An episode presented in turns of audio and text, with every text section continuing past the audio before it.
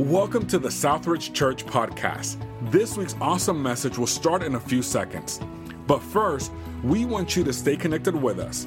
You can find us on sanjose.cc or subscribe to the podcast. Good morning and welcome to Southridge. It is awesome to see everybody. How's everybody doing today? Doing well? How many 49ers fans are doing really well right now? Let me just see your hands. Come on, come on. I expect you guys to be a little bit more pumped up after yesterday. Uh, field goal winning kick. That guy's getting a bonus for sure, right? That's just crazy, just crazy. And the Raiders fans are very upset. So if you see a Raiders fan in church, just give them a hug. Just give them a hug. They need extra love, you know. I'm just happy some Bay Area team just made it. That's it, all right? Other than that, it's going to be a great day. I'm glad you're here. It's wonderful to be back with you as we continue our series entitled Solid Ground. We have a goal this year, and that's to build on something solid. And especially as you watch the news, as you uh, consume content online, you can see that the world doesn't seem as certain or solid as it used to. And so we know as people who follow God that we know that we have to build on something that is solid, something that no matter what happens to the economy, no matter what happens to our job, no matter what happens to uh, around us with a virus or a pandemic, that we know that we have something solid that we're building on. I love the fact that we said Christ alone, my cornerstone. You know, that cornerstone is what they would frame the foundation off of. If you had that cornerstone was set, you would build off of that, and that's where the foundation was. And we're saying in 2022, Christ alone is my cornerstone, not my 401k, not my job, not my cryptocurrency, not my home value, none of that. No, Christ is my foundation this year. And so we're teaching that. And we've started each week just diving into a particular topic. And we're the first week about belief. In the second week, we talked about prayer. Last week, about evangelism. And today, as uh, I look at the world around us, and then especially when I go to the gas pump, and then I start filling up my car with gas, I just look at my kids and say, There goes your inheritance. There goes your college fund just pumping it away, you know? And it's just say, bye, guys. I tried. I did the best I can. Then you go to the grocery store, not even to buy extravagantly. You're just buying ground beef and some uh, noodles. You know, you're just keeping it basic, and you're just thinking things are getting more expensive. It's getting harder, and you start looking at financially. And then if we're going to talk about a, a foundation, I think that's one we need to talk about. And that's the question I want to ask this morning. And don't say it out loud, but just think about it. How strong is your financial foundation? That's a question. And some of the people in here elbowing their spouse. Yeah, it wouldn't be me. It's not my fault. It's not mine. Some of you are thinking right now, yeah, my foundation is like a house of cards. Those cards being credit cards. That's what my financial foundation is built on right now. Or maybe your financial foundation is built on the fact that you have a lot of student debt you're trying to pay off.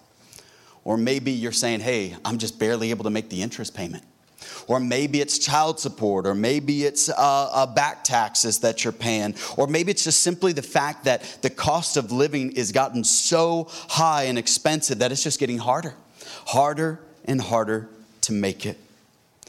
Don't raise your hands, but think about this. In your mind, right now, how many of you think if you just had more money, that would solve your problems? Don't raise your hand, but just think for a second. And be honest with yourself. This is between you and yourself. How many of you think if I just had more money, that would solve my problems? Just think about it for a second. Just think about it. Because if we are honest with ourselves, at times that that's what we think, because it comes out of our emotions. Man, if I just made an extra $20,000, $30,000 a year, this gas problem wouldn't be a problem. You know, this broken down vehicle that doesn't really work would not be a problem. Hey, I, I would own a home and I wouldn't be paying all these astronomical rent prices if I just had a little bit more money. But here's what happens when you and I say that money would solve our problems that means money is our master.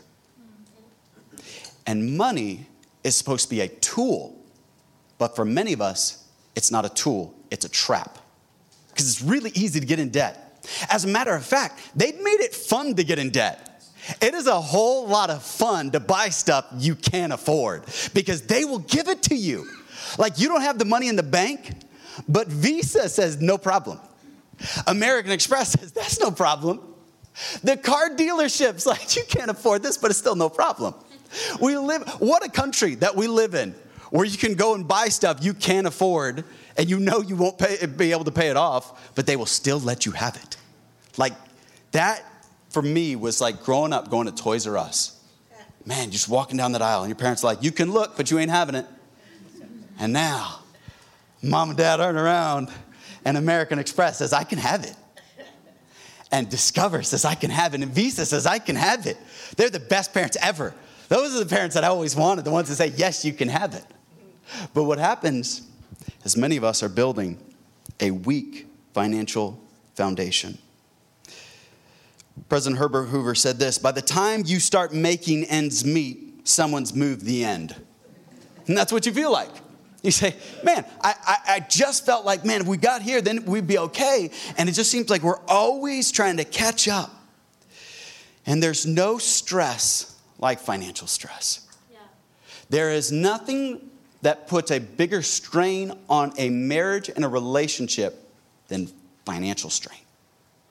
Because you're frustrated, but your problem is you're not really frustrated with that person. It's just you don't know what to do. And, and, and that person is not evil because they went and did their nails or they, they went and played around a golf. That's not evil. But what happened is when you're just living under this financial pressure, you're just like, well, that's not important. Why did you do that? And why did you buy this? We have different values. But I believe that God wants you to have peace and relief from your financial stress. That's not how God wants you and I to live. He doesn't want you and I living with that burden. As a matter of fact, Proverbs says this a good man leaves an inheritance not just to his children, but to his children's children. To be able to leave an inheritance means you have to have a little bit extra, right? Yeah. So, what do we do to be able to get to that point where we have a strong financial foundation? Now, my goal is actually to help you because I did not grow up learning good biblical financial decision making. I didn't learn that. It was through the school of hard knocks. It was through the school of having to go through some pain when it came to finances. And so I'm here telling you, I know what it's like having that feeling of when you trying to get to your job and the vehicle you're trying to get to work breaks down.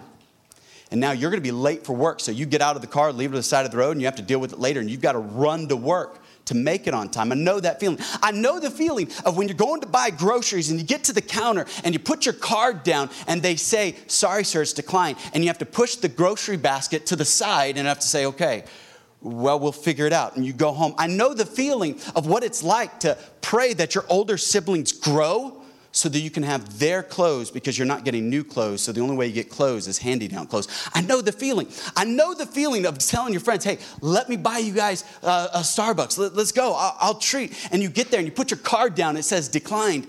And then one of your friends is kind of like trying to protect you. And it's like, it's okay, Makai, I got it. I know the feeling of being in debt where all it seems that you're barely able to make the interest payment and you're not even doing that. I know what it means to be sent to collections. I know the feeling.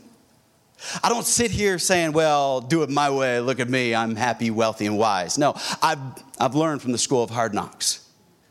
And I want to help this morning because it's not getting cheaper. It's not like, and that's the funny thing. In the summer, we were told inflation won't get higher than 5%. It's, it's going to stop at 5%.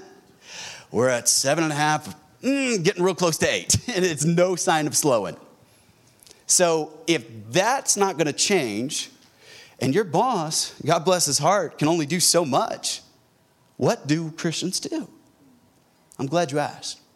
Because this morning, the best thing money can buy is financial freedom. Would you write that down? The best thing money can buy is financial freedom. And that's what you and I need financial freedom. You see, we live in a system that is designed to actually keep you and I just working, just, just making payments like that's normal. Can I tell you, making car payments actually isn't normal. Making credit card interest only payments is not normal. That's not the way. And yet, many of us just assume that that's normal. We just, we just have these bills that come in from Visa, MasterCard, American Express. That's just normal. You just pay those. And I just pay rent. I never actually own anything. Somebody else owns it. And here's what's crazy if you don't own anything, you are actually making money for the person who does. Isn't that crazy? You are making somebody else money because you don't own it. That place you live, if you don't own it, you are making your landlord a lot of money. You are paying down his mortgage, and he's getting a little bit extra on the side. And he doesn't have a liability, he has an asset when he goes to the bank. The bank doesn't see that as a liability, they see that as an asset, even though he owns several hundred thousand, maybe a million dollars on that property. Now, I want to show you some things from scripture because you're saying, okay, that's great, Micaiah. How do I get this so called financial freedom? So glad you asked. Take your Bible to 1 Kings chapter 17. We're going to go to a familiar passage. We just heard recently a great message about this same character a couple of weeks ago. If you missed it, go check it out on YouTube or podcast. The great prophet Elijah. He comes onto the scene in 1 Kings uh, chapter 17. Just kind of like a bolt out of bolt of lightning, just out of nowhere, Elijah comes on the scene and he tells King Ahab, It's not going to rain for three and a half years unless I say so. And after that, he disappears. And in verses 1 down through verse number 8, he goes to a brook. And at this brook, God takes care of Elijah by sending ravens. You know those black birds we see sometimes flying around? God used ravens to bring Elijah food to this stream, this brook. And Elijah's just kind of living off grid. No internet, no cell phone service. Just got himself a nice van down by the river, all right? That's just what he's doing. And he's having a great time. And then all of a sudden, he sees this brook dry up, and God says something powerful to him. And let's pick it up, verse number 8. 1 Kings 17, verse number 8. Then the word of the Lord came to him, saying, Arise, go to Zarephath, which belongs to Sidon, and dwell there. See, I have commanded a widow there to provide for you. Interesting. Uh, we used to have a person in our church. His name was Mike Wall. You remember him. He was a single guy for a long time, and he was always praying for that rich young widow. That's, that's what he would tell me. He's like, Hey, have you been praying for me to find that rich young widow? And uh, many of us are thinking, Well, God's going to send Elijah to that rich young widow. Notice verse number nine. Let's continue reading the Bible. Arise, go to Zarephath, or excuse me, verse 10. So he arose and went to Zarephath. And when he came to the gate of the city, indeed, a widow was there. There was a widow. What's the widow doing? Gathering sticks. Wait a minute. Why doesn't the widow have her servants doing it? Because she's, God wouldn't send Elijah to some really poor, destitute widow, would he? Yeah, he would. This widow is so poor, she has to go gather some sticks. Doesn't even, doesn't even have any in the house. So she's gathering sticks. And he called to her and said, Please bring me a little water in a cup that I may drink. I know exactly why Elijah asked for a cup of water. God just told Elijah, There's a famine, there's no food in the land. And here he comes, this person, and he sees the person that's supposed to provide for him and he's chickening out. You ever felt bad about asking somebody for something? I do it all the time. I have the hardest time asking anybody for help or anything I need. It's just, it's very hard for me to ask somebody. I'll be at a restaurant and it is the waiter's job to bring me a, a, a cup of water to refill my drink, and I still, I just have the hardest time asking. I just, I just, it's like, I'm gonna still tip them regardless, but it's like I have a hard time. So imagine, here's what Elijah's doing Elijah sees this woman, sees her clothes, sees the rags, sees she's looking for sticks, and he's like, oh, really, God? I don't wanna be that pastor. Like, send me to the rich person at church to ask for some help to build the building, not the poorest person, the person who I know is struggling. You see, widows had no way of getting a job. There was, there was, no, there was no welfare system. This is very destitute. If you are a widow in the Bible days, that's, that's a very, there's, there's nobody poor. And so he asked for some water. Elijah's trying to get up the courage to really ask for what he's supposed to ask. And then notice verse 11. And as she was going to get it, he called her and said, Please bring me a morsel of bread in your hand. So she said, As the Lord your God lives, I do not have bread, only a handful of flour in a bin and a little oil in a jar. And see, I'm gathering a couple of sticks that may go in and prepare it for myself and my son, that we may eat it and die. And here's what Elijah says. And Elijah said to her, Do not fear, go and do as you have said, but make me first a small cake from it and bring it to me. And afterward, make some for yourself and your son. Here's a woman that can relate with us when it's hard financially. She just has a little bit of flour. I have kind of bigger hands for a guy my size, right? I have decent sized hands. Um, and so I grabbed a handful of flour. I can fit about a half a cup of flour in my hand. She said in scripture, I have a handful of flour. This is a lady's hand. If you're sitting next to your wife, grab your wife's hand, okay? Just grab it and just look at it for a second. Come on, come on. Some of you are grabbing the dude's hand. You're like, you got a woman's hands, you know? That's, that's kind of mean, you know? And uh, so just look at that hand. That's not very much flour. How big of a cake are you really gonna build? Bake, build, bake. You're talking about just a small little, I mean, Come on, we all like going to uh, uh, oh, the restaurant that has those cheese rolls and everything, and we go to Red Lobster and get those. It wouldn't even be that size.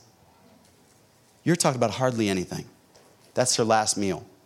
And how good is flour with oil?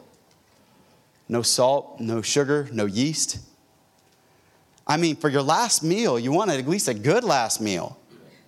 This is just some flour, some oil, and maybe she'll put some water in there and make not even pita bread. This is just going to be a flat, hard, stale piece of bread. This woman's bad situation. And I bet you there are people in this room that are, you're kind of there too. You're like, you know, it's middle of the month. I got rent coming up. I got bills coming up. Car, every light is on in the car. I don't know if I can make it and you come to church and you want to give to God, you want to give to kingdom causes, and you're just thinking, I don't know how to do it. But the secret's here.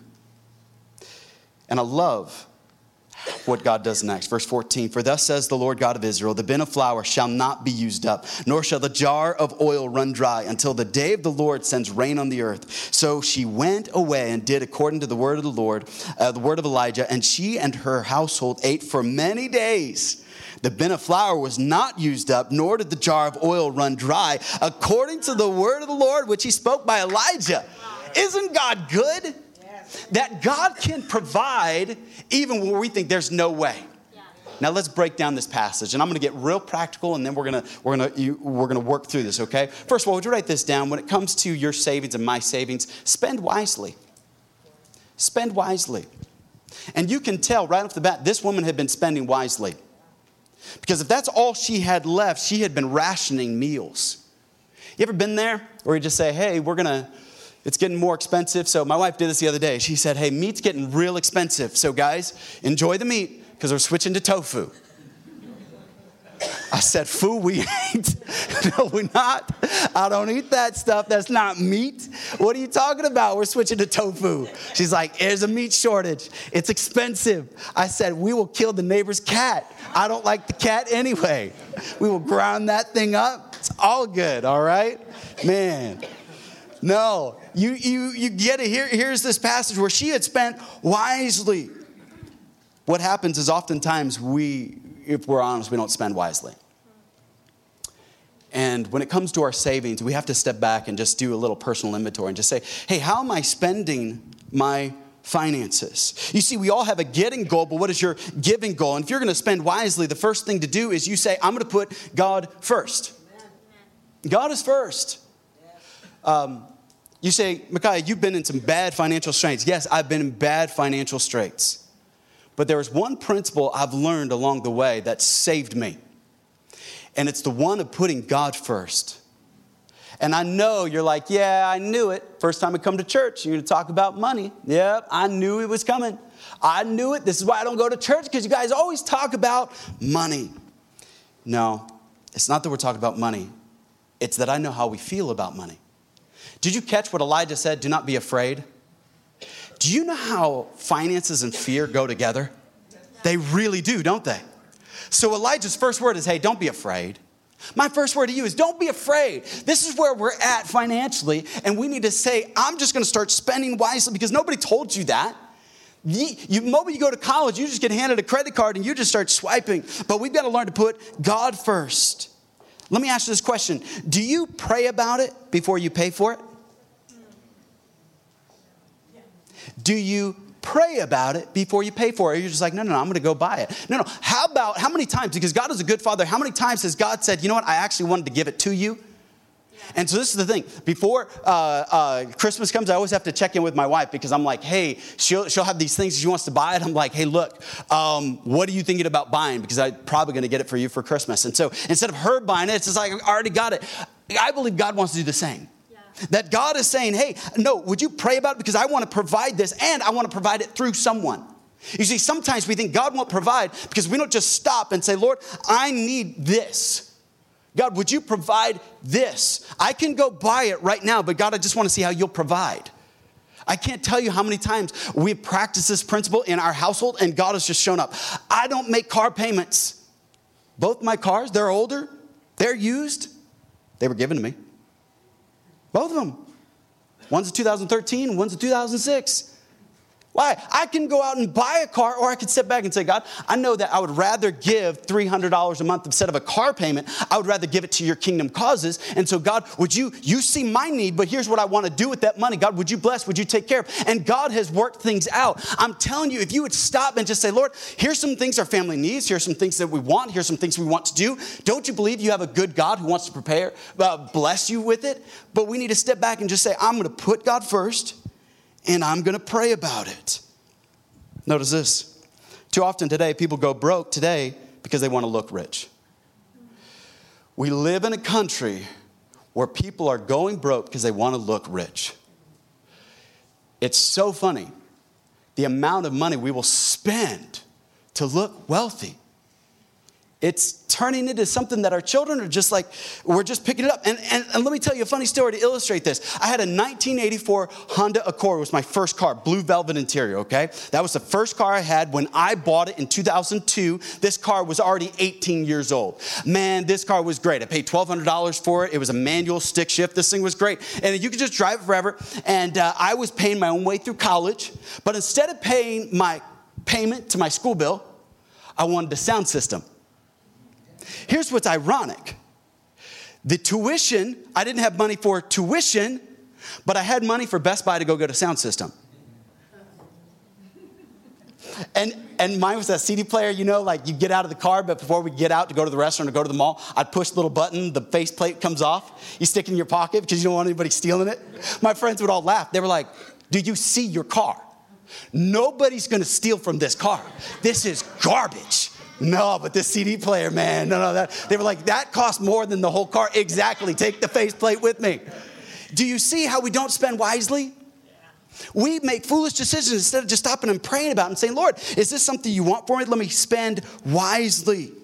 Not only spend wisely, save diligently. Save diligently. I'm going to break down just easy way to handle your money, okay? Think about what you make.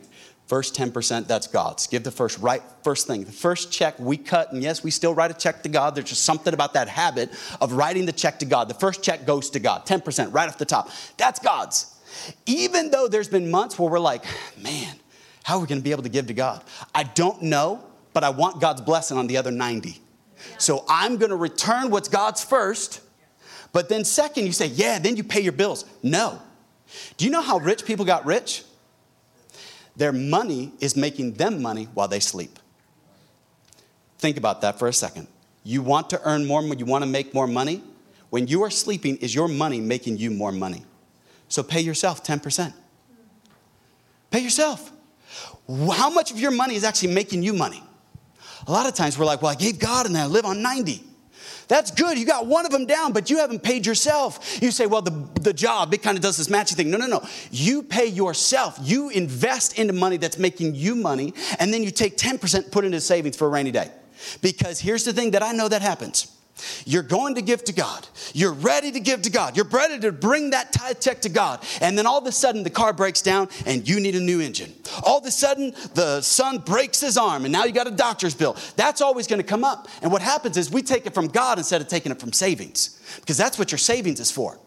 Your savings is for the emergency, but we don't have an emergency fund because we don't think that, hey, 10% is God's, 10% is making me money, 10% is savings, and I live on 70.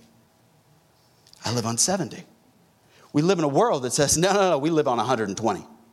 That's standard. People, people live on way more than they actually bring in. And so we need to step back and say, wait a minute, I need to save diligently. She had been saving. This is everything. And she's even letting him know that, hey, this is all I have left. There's not much left. What are we going to do with this? You know, many times we're intimidated to save, but you and I, we grow physically gradually. Your savings grow gradually. You're looking to just overnight, man, I'm just hoping that this thing hits big. Let's play the lottery. Let's go all in on this random cryptocurrency. Let's just hope it lands big and we hit and we win. No, no, no. Let your savings grow gradually. Compound interest. Some of us are in this habit that we think, oh, I just have to make more. That's all that would happen. That goes back to my original question. Some of you just think, if I just had more money, that would solve all my problems. God can take care of your problems. But the problem is that we don't understand and let me just be honest. My house could have sold for more, but I took a lesser offer. You say, why? Because it would have put me in a higher tax bracket. I would have made less. Hmm? Why, why, why do I want to give more to Uncle Sam? He's not managing it well, so I can't trust him with it. So it's instead, it's like, hey, talk to my CPA. Da, da, da, compute, what, what, what's the best thing? This is the best thing. There we go.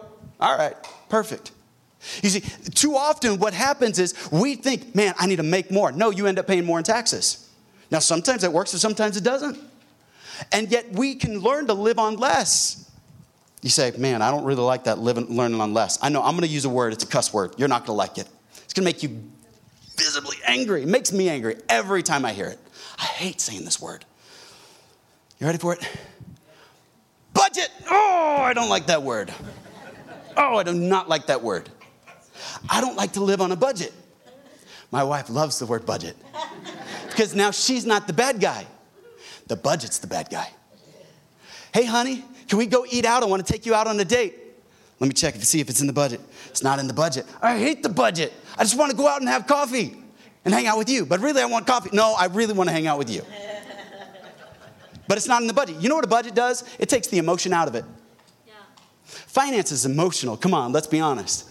It's emotional. We're talking about our money. That represents hours of your life you never get back. So it's an emotional thing. A budget takes the emotion out of it. Set a budget and live by the budget. Then you tell your children it's not that daddy doesn't want to get you new J's. Is daddy has bills and we pay those first. Daddy tithes, we give to God, we honor that. We do this first, and if there's money left over and we can afford it, that's great, we can do it. But you know something in our culture we've lost the joy of? We have lost the joy of wanting something. And I know immediately you're like, no, I want a lot of things. No, no, no, no. Let me finish. We've lost the joy of wanting something, of waiting for something, and working for something. There is a joy in that. There is a joy in saying, man, I want that car. Man, you go by the dealership and say, one day I'm going to have that car. And you wait for it, you want it, and you work for it. You know what a lesson we teach our children when we make them want something, wait for something, to work for it?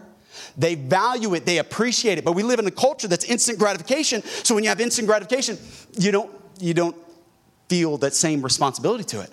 And we live in that culture, and you say, hey, how is this gonna help me in my finances? Because we need to get back to that discipline. And there's joy in wanting something. Some of us, we've, we've lost that joy in just waiting and working for something. So we've said it. We're breaking it down. Spend wisely, save diligently. Number three, give generously. You know, there is two types of people. This woman is a different type of person. There is those types of people that they're in on something, and then there's the type of people that are all in. This widow wasn't just in, she was all in. Judas Iscariot was in among the 12, but he was not all in. This woman's all in. She's saying, Hey, this is my last meal, but you can have it. And notice, Elijah didn't tell her that God was going to bless it until after she gave it. It wasn't until she said, I'm going to give to God first, that then God said, Okay, there's a reward for that type of obedience. Yeah. The reward is, I'm going to take care of you for a long time. You see, because she said, I'm going to be generous. Think about this for the moment. What is the best gift you've ever received? I mean, think about it. What's the best gift you've ever given? Maybe you say, hey, it was the fact that God gave me a child, or maybe it's the fact that somebody gave me this expensive car, or maybe I got this beautiful outfit, or maybe I got this new phone. You and I, we have a gift that stands out in our mind. That we're like, that was the best gift ever. Just, just top 10. I don't have time, but I was going to go around the room and just ask you, what was that best gift? Actually, let's do it. Let's do it. Let's just see. Well, best gift, best, best gift. Rod, let's start with you. What's the best gift you've ever given? Well, uh, my sister purchased me a car when I was 16 years old before she had a car. What's your sister's number? Where's she at? We, we, a couple of us want to talk to her. All right, let's go to the next one. Maggie, what's your best gift you've ever received? Salvation. Oh, Jesus Juke. Okay, spiritual people. Okay, all right, awesome, awesome. Here we go. Os- uh, Oscar, let's go to you. My wife? Oh, oh, somebody's scoring points. There we go, points. We're gonna come on. Everybody's all spiritual over there. Let's come to this side. Brenna, what's the best gift you've ever been given? Um, I'm gonna go with this.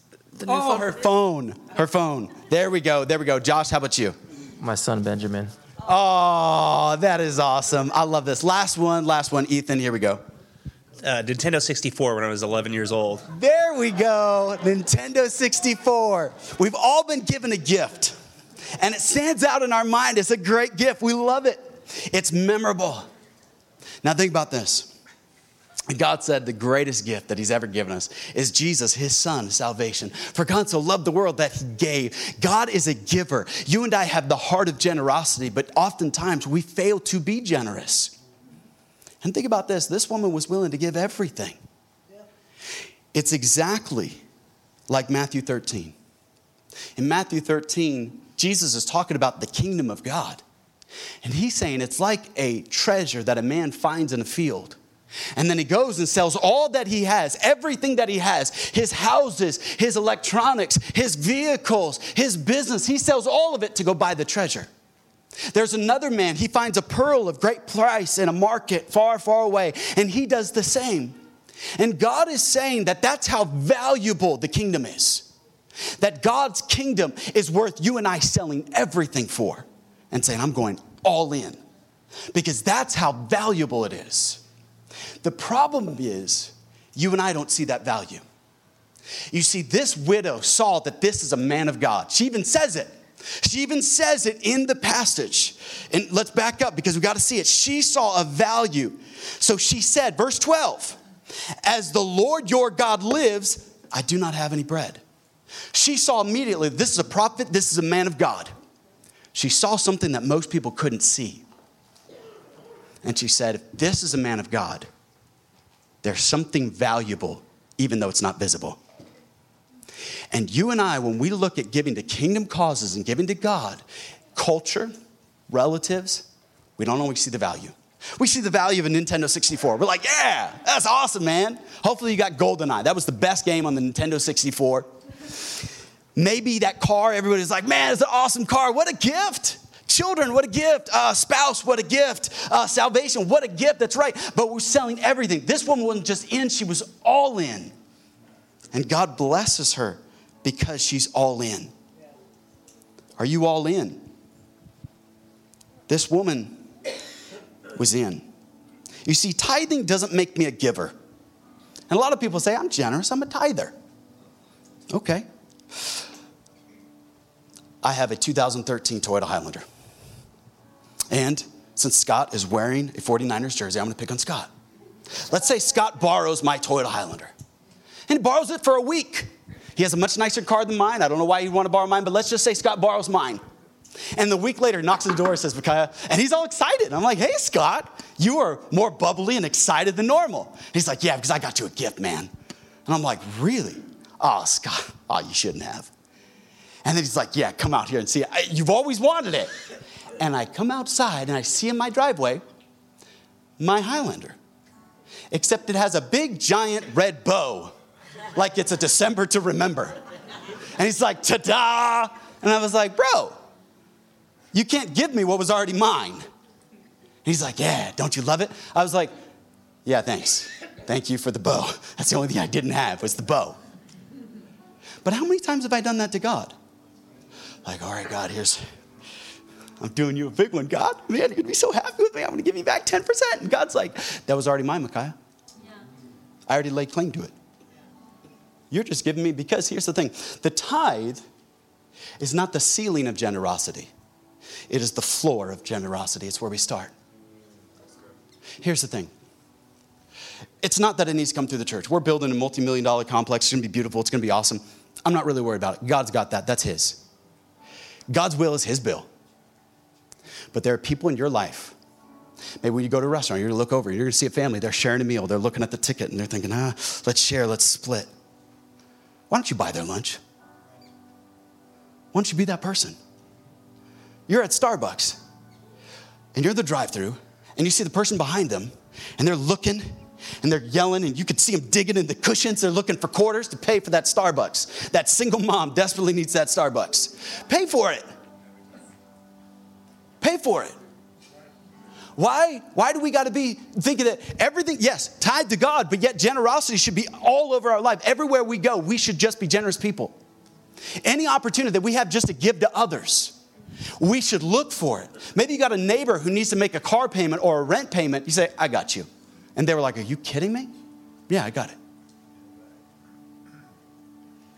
I think people would look at Christianity totally different if we were like that. You know, in the Old Testament, there was a special tithe that you would bring, but that tithe was actually every seven years. You'd bring a tithe that the priest would then take and they would pay the poor in the community. That's what the priest, every seven years, you would bring a special tithe. And the priest would take that tithe and go out into the community and find the poor people and just give them money. You know, we've lost that. It's not just that, oh, the church needs this money. No. God's gonna take care of us. He's good to us. You should tithe, you should give through your church. But it's all about saying, Lord, I'm gonna get involved in this. You see, the devil wants you to believe that you have to be rich to give. That's what he wants you to think. When I get rich one day, then I'll give. This woman wasn't. It wasn't like, hey, when I open up my own bakery shop, Elijah, I will hook you up. I will make cronuts for you. I will make baguettes for you. I will make the most delicious cakes for you, but come back when my business is going and I'm doing better financially. She didn't do that, did she? said, I'm gonna eat my last meal. But yeah, Elijah, you can have it. Okay, I get that story if she didn't have a son, but we often forget about the fact that she has a son. What single mom gives up her son's last meal? That is a different level of sacrifice. Because every mom in this room, you know, you would die first, you would take a bullet, you would take anything for your child. But here she looks at her son and says, It's okay. We're taking care of the man of God. Wow. That's incredible. I'm telling you, that sacrifice and that type of faith brings God's attention and God's reward. And it's so much so. You have your Bible with you or your phone app with the Bible on it, go to Luke 4. You need to go to Luke 4. This is powerful because Jesus is talking thousands of years later. Jesus is talking. This woman is long gone. But notice something powerful. In Luke 4, verse 25, but I tell you, this is Jesus talking, that I tell you truly, many widows were in Israel in the days of Elijah. There were lots of widows. When the heaven was shut up for three years and six months, and there was a great famine throughout all the land, but to none of them was Elijah sent, except to Zarephath in the region of Sidon, to a woman who was a widow. One word in there that changes everything about this whole text. You see, we think that God was trying to provide for Elijah. We think that God was trying to say, hey, this situation dried up. That job's done. That season's over. Move on. Move to Austin, Texas. That's a new tech startup. Come on, got to get out of California. Silicon Valley's old news. I got to move. No, no, no. It wasn't that Elijah needed to be taken care of. The one word sent, God was taking care of the widow through Elijah. But the widow still had to put God first. She had a part in this. And God's like, hey, if you will act in obedience, I'm gonna bless you far in and above. And notice this as we close only by giving was she able to receive more than she already had. It was only by giving that she got more than she already had. How much more? The famine lasted for another two years and she didn't have to worry about another meal. 365 multiplied times three, that's a lot of meals. That's a lot of bread. It was so much so that she even tells Elijah, Hey, why don't you move in and build a house on top of my house? And Elijah lives with them. But here's the thing we think about, oh, if I give to God and God is going to take care of me, God's going to take care of this woman in bigger ways. We don't have time. It's already 1131 unless you got time. Do you got time? Tell me if you got time. Oh, amen. I like this church. I'm going to keep coming back here. Praise the Lord. Verse number 17. And it came to pass after these things that the son of the woman, the mistress of the house, fell sick, and his sickness was sore that there was no breath left in him. The widow's son dies. God, really? Really, God? Hasn't this woman been through enough? She comes to Elijah and says, Hey, my son's died. And then Elijah says, figuratively, hold my beer, hold my wine, hold my flask. I don't know. He just, he went up and then he prayed. And the woman's son came back. Not only did God take care of her for two years, but God knew hey, one day your son's going to be sick and you're going to want this prophet around. But it started with her first doing something for the kingdom. And I know that's where we have the hardest problem, and Satan is telling you that is dumb, that is foolish. And I know, I know, it's hard to give up everything. But God is doing something special. In 2016, God laid it on Jane and I's heart to give $10,000 to the church. We originally didn't have the money, but we that was our entire savings. That was our entire savings. It was $10,000 what we had in the savings. And we were going to give a 1000 and then we prayed, and as we prayed, God said add a zero to the 1000 and we emptied out our savings account. That was such a huge step in 2016. We the church wasn't giving us a salary at the time. We were just like, "All right, God, we're going all in on everything we got." This same season, God did something like that again. And Jane and I, once again, we stepped up to the plate. We sold the house and we are like, okay, we're giving this to God. Can I tell you, the house was bigger than $10,000, but the feeling is still the same. Satan wants to get you trapped into thinking this is it's never going to get better than this. This $10,000 is never to get better. And Jane and I, we just had to encourage ourselves because we're like, what are we going to do? And everybody's asking, and I appreciate it. Everybody's like, where are you going to move? And I always say, your house. I got a tent. You have a backyard. Problem solved. But it doesn't get easier. I once went to my mom. I'm closing with this. I went to my mom because I was discouraged because we paid our own way through college. My dad was a pastor, poor, seven kids, you know, and, and in college is paying your way. Things are hard, so you call your mom, just kind of venting a little bit. My mom, I can't pay my school bill. It's expensive. I'm working this job. Minimum wage at this time was 675, and I was making 725. It's just expensive. And she was like, you know, whenever I'm in those moments, I look for somebody who's worse off than me, and I try to bless them. I can't help myself, but I can help somebody else. And I said, that is like backwards. like, I don't get that. And she said, yeah, it's advancing backwards. I said, this still doesn't make any sense. I need money. Now I'm going to go spend money. The first point was spend wisely. And what do you mean I'm going to go do something nice for this person? He said, yeah, go find the person on that college campus that's struggling a little bit. And there was a guy, his name was Daniel Blankenship. I knew the guy immediately. Not a lot of friends, kind of different, just a different guy. He's from Louisiana, just did a lot of different things. He came to California, just, the guy had a lot of issues. And I said, Hey, Daniel, you want to go to Chili's? And Daniel was like, I'd love to go to Chili's. So we went to Chili's, sitting down, he's like, What can I order? And I was like, Can't pay the school bill, but whatever you want, man. He's like, Really? So I, fajitas are $17. I'm gonna order a fajita and I'm gonna order a drink. And I was like, Yeah, I'll have water, lemon, three packets of sugar. I'm making lemonade. I watch him eat his fajitas. Daniel and I got to talking. And Daniel told me he's a pastor's son too. I didn't know that. He said, Yeah, my dad's a pastor in Louisiana. I was like, I'm glad I took you out to lunch. I didn't know that. He was actually a very intelligent person, and people with such a high IQ, often socially awkward. I actually think he was on the spectrum a little bit, but he was brilliant. People just didn't know how to deal with him. That year finished, and Daniel moved on, joined the military. I was thinking, I took him out to lunch. It wasn't like somebody magically showed up and paid my school bill or anything. I still worked the same job. As a matter of fact, years went by and I had forgotten all about Daniel Blankenship. And then in 2013, Jane and I are praying, we need to start a church.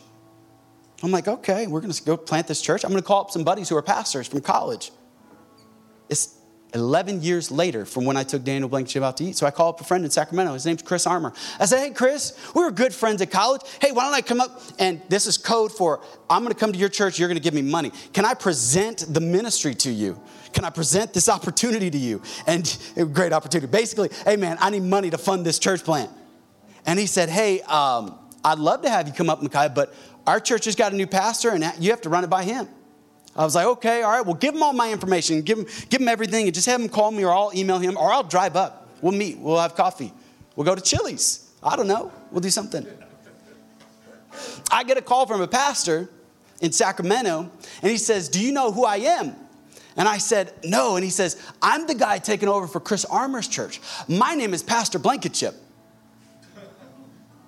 I know that name. He said, You know, my son not really walk with the Lord, joined the military, but he always talked about you. What?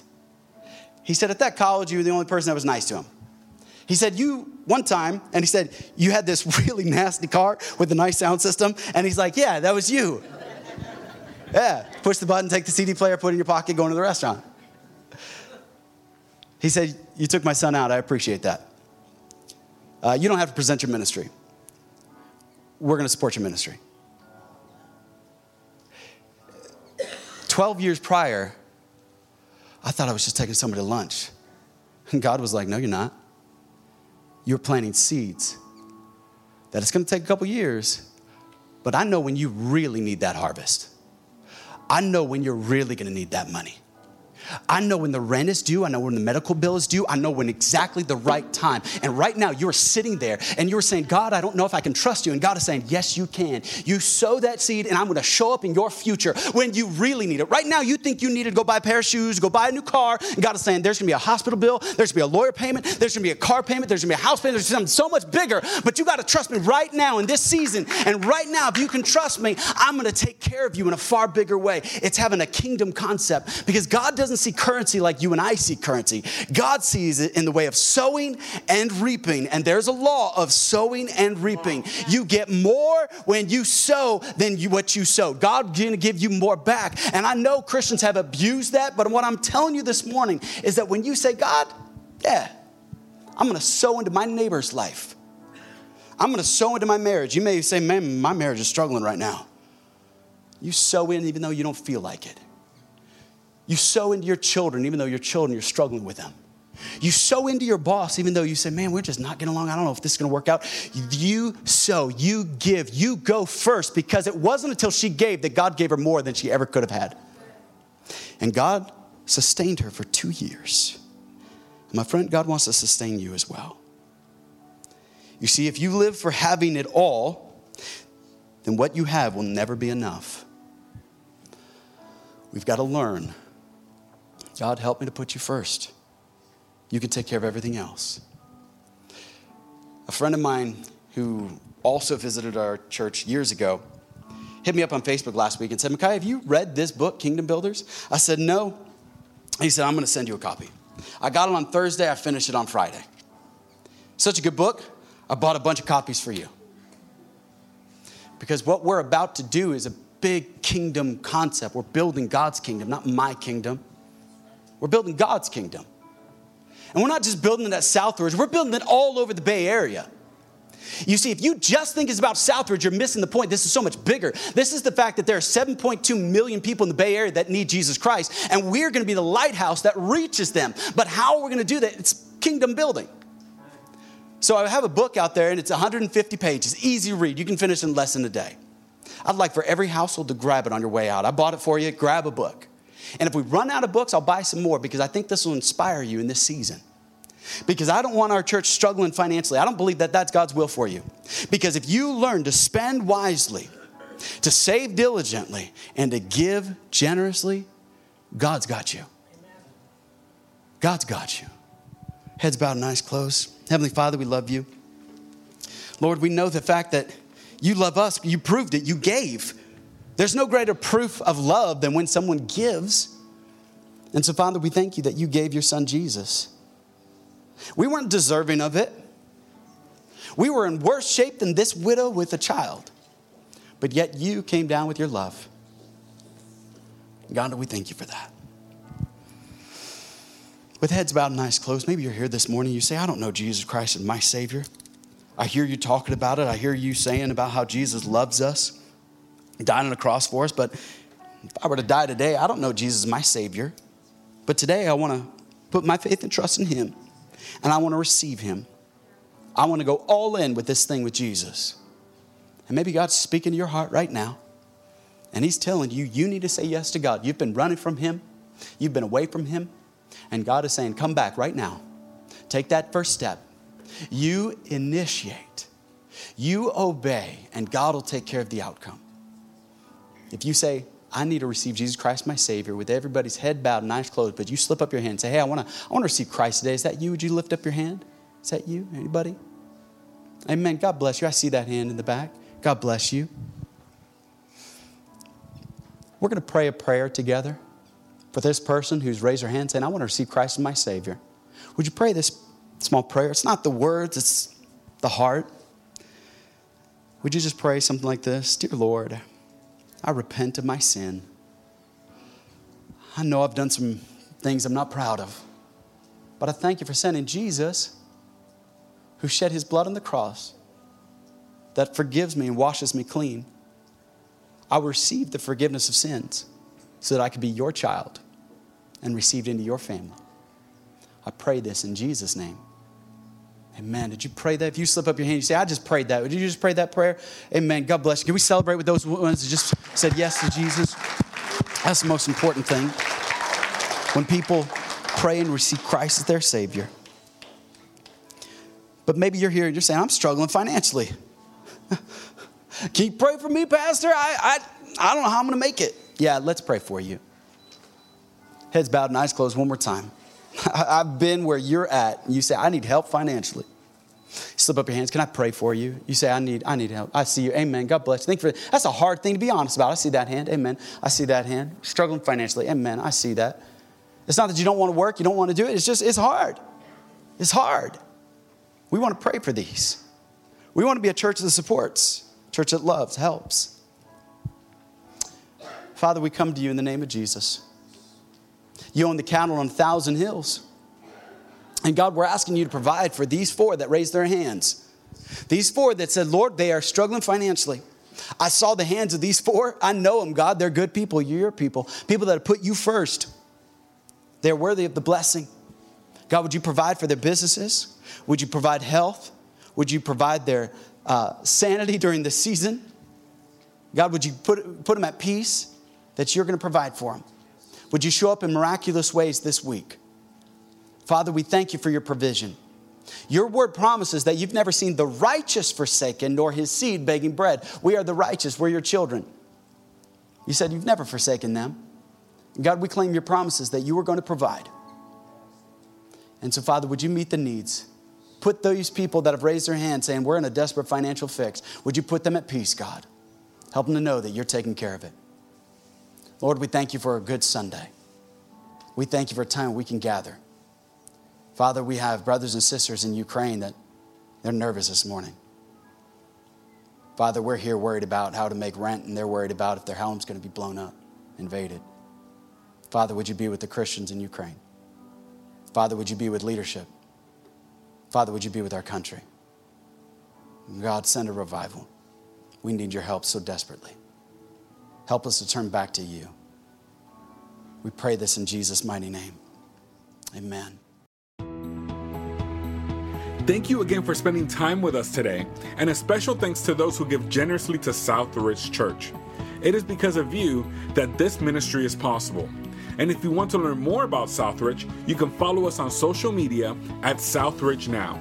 If you enjoyed the podcast, you can subscribe or share it with a friend, or even take a screenshot and share it on your social story. Make sure you tag Southridge Church and let it be a blessing to somebody else. Thank you again, and we'll catch you on the next one.